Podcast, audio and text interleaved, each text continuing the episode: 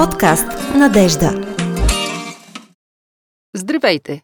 Вие сте с психологичния подкаст на болница Надежда. Писма на надеждата. Аз съм Бисер Казарбова и съм част от екипа на Центъра за психоанализа и медицина на болница Надежда. Днес ще поговорим за някои психологични аспекти и скрити послания в разбирането за борбата с рака, като процес обвързващ системните и неуморни усилия на медици и пациенти, случващ се с подкрепата на близките и целия екип на болницата. Темата беше поставена наскоро в емоционално писмо на наша слушателка, с което тя се обръща към нас за съдействие в нелекото житейско предизвикателство – бърза среща с диагнозата рак. Ето какво ни пише. Всички мои близки и познати ми казват, че трябва да съм силна, да не се предавам, а да се боря до край, за да надвия болестта. Но как точно да се боря? И какво означава да се боря с болестта? Имам чувството, че тази военна риторика допълнително ме натоварва и изчерпва от енергията ми. Моля ви, помогнете ми да намеря пътя за себе си в този хаос от мисли и емоции. Докато четях този отказ от писмото на Ирина, неволно се сетих за стиха на Въпцаров. Борбата е безмилостно жестока. Борбата, както казвате, е епична като аналог на драматизма, с който всички ние се отнасяме към лечението на онкологичното заболяване. В следващите минути ще ви представя една гледна точка за скрития парадокс в борбата с рака и перспективата за удържане на противоречията като лечебен ход. Диагнозата рак е една от най-плашещите, които може да чуем и отнесем към себе си, както поради доминиращите представи за нейната нелечимост, така и заради коварния характер на болестта с нейното късно откриване и бързо развитие. Съответно репликите «Няма да се предаваш, ще се бориш, можеш да я пребориш тази болест» са едни от най-често отправените към пациентите с такава диагноза. Зад тези на пръв поглед мотивиращи послания стои палитрата от емоции на загрижения човек, за които е трудно да се говори открито.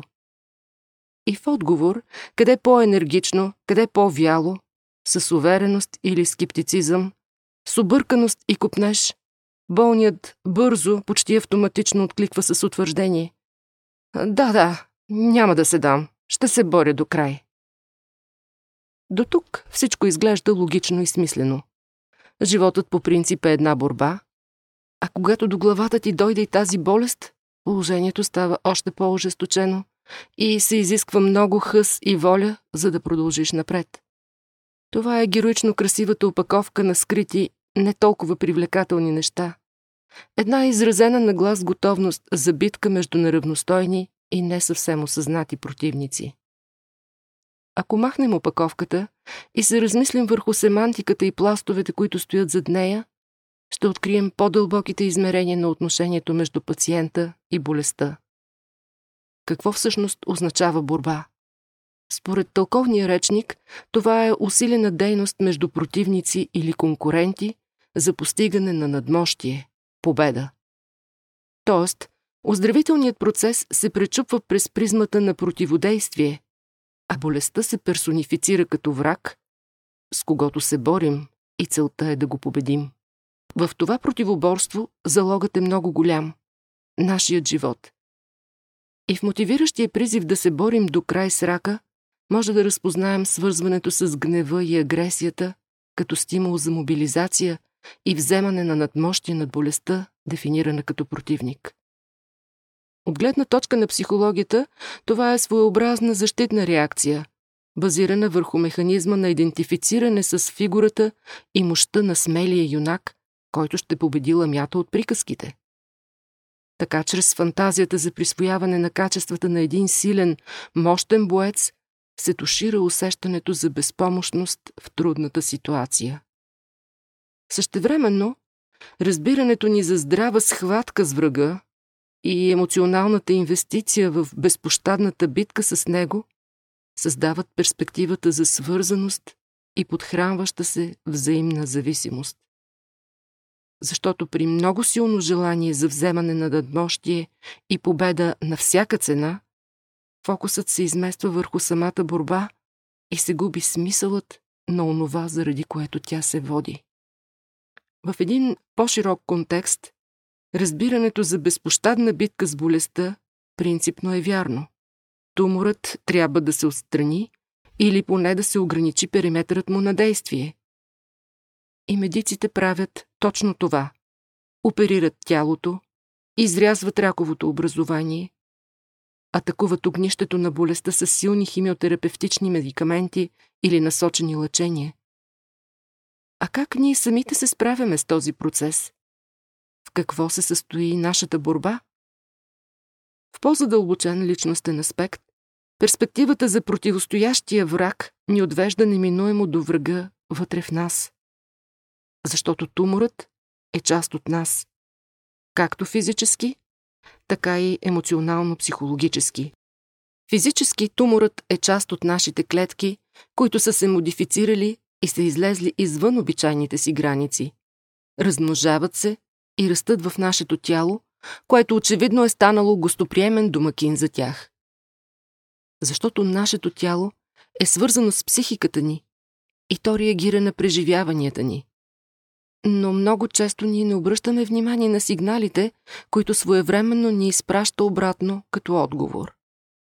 И това е една от причините ракът да се открива, когато вече се е превърнал в доста добре пораснало образование. Аналогично, в емоционално-психологичен аспект, туморът е отражение на преживяванията, проистичащи от отклонения в здравословното ни функциониране и от доминирането на деструктивни, мисловни модели и поведения. Обичайно тези преживявания са неизразени, потиснати или просто пренебрегнати и като следствие остават недобре осъзнати, но продължават да са активни в нас. Поставянето на диагнозата рак провокира множество въпроси от серията «Защо?». Защо ми се случва това? Защо на мен? Защо сега? А търсенето на отговори на тези въпроси лесно ни тласка в чувства като вина и самосъжаление, гняв и огорчение, безнадежност и отчаяние, които ни свързват с позицията на жертва.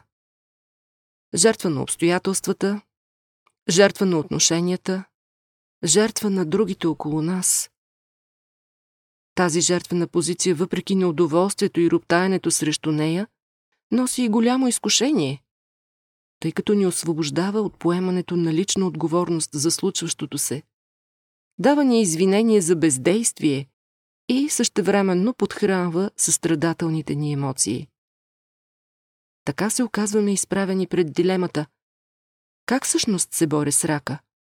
От позицията на смелия юнак или от позицията на оплакващата се жертва?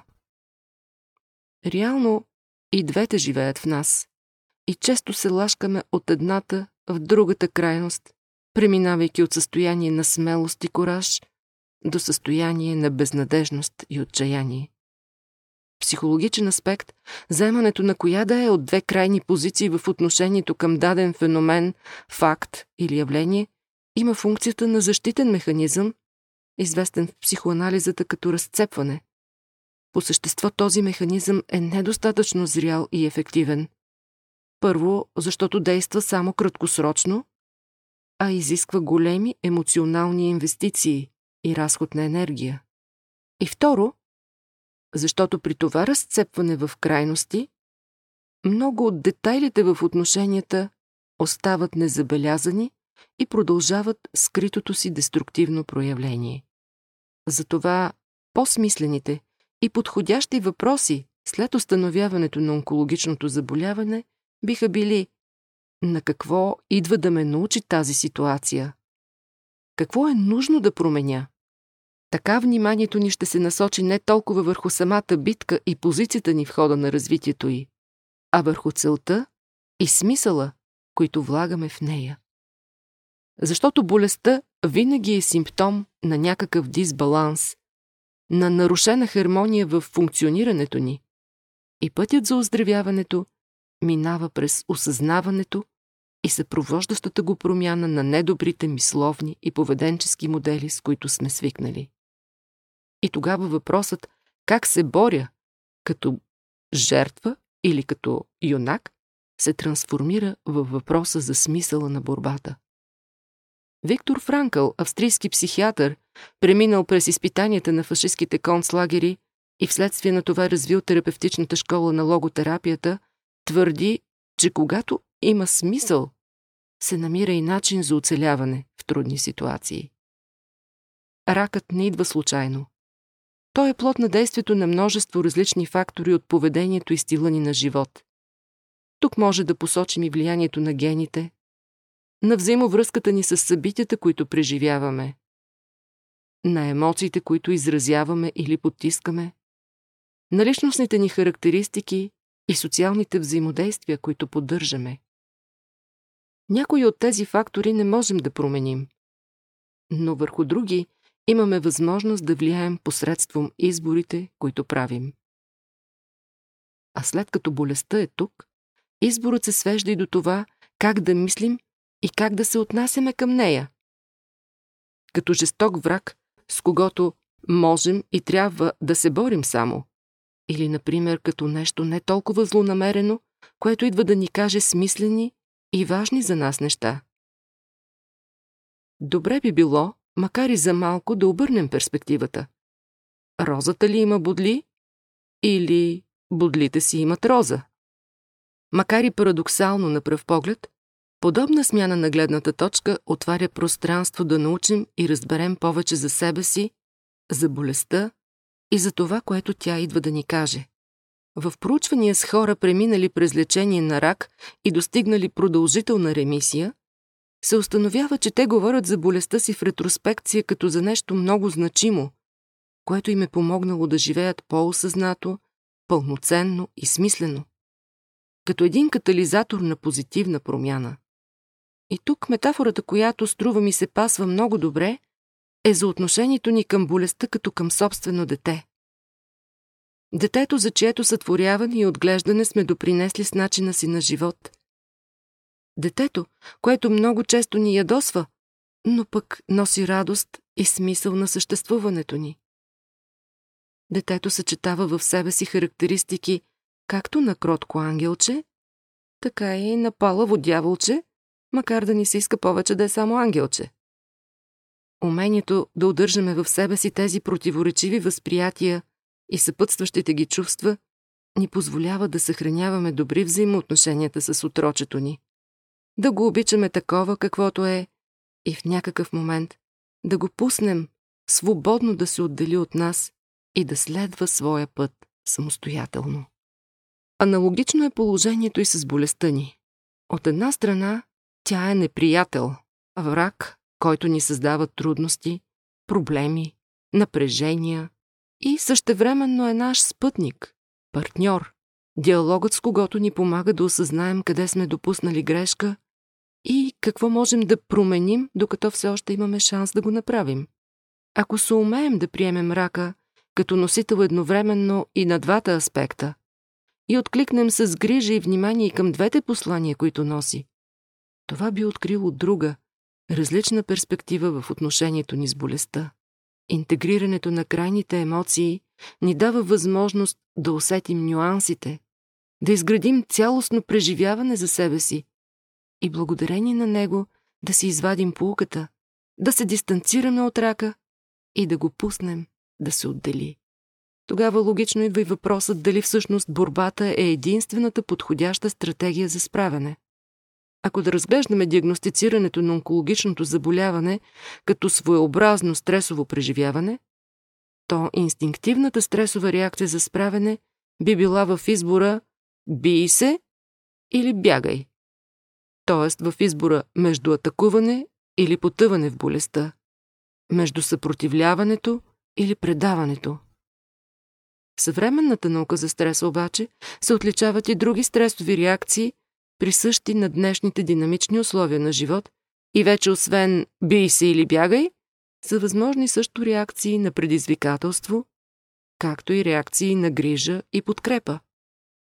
Тези реакции в отговор на стресово преживяване значително се различават по своята биохимична структура и последващ ефект на възстановяване, като стимулират не толкова и не само физическата енергия, а стимулират мозъка, събуждат сетивата, фокусират вниманието, засилват емпатията и интуицията, насърчават към търсене на подкрепа и социални взаимодействия и спомагат за по-добро освояване на полезния опит от преживяването. В идеалния случай организмът ни реагира по начин, който най-добре използва ресурсите, с които разполагаме, т.е. адаптивно.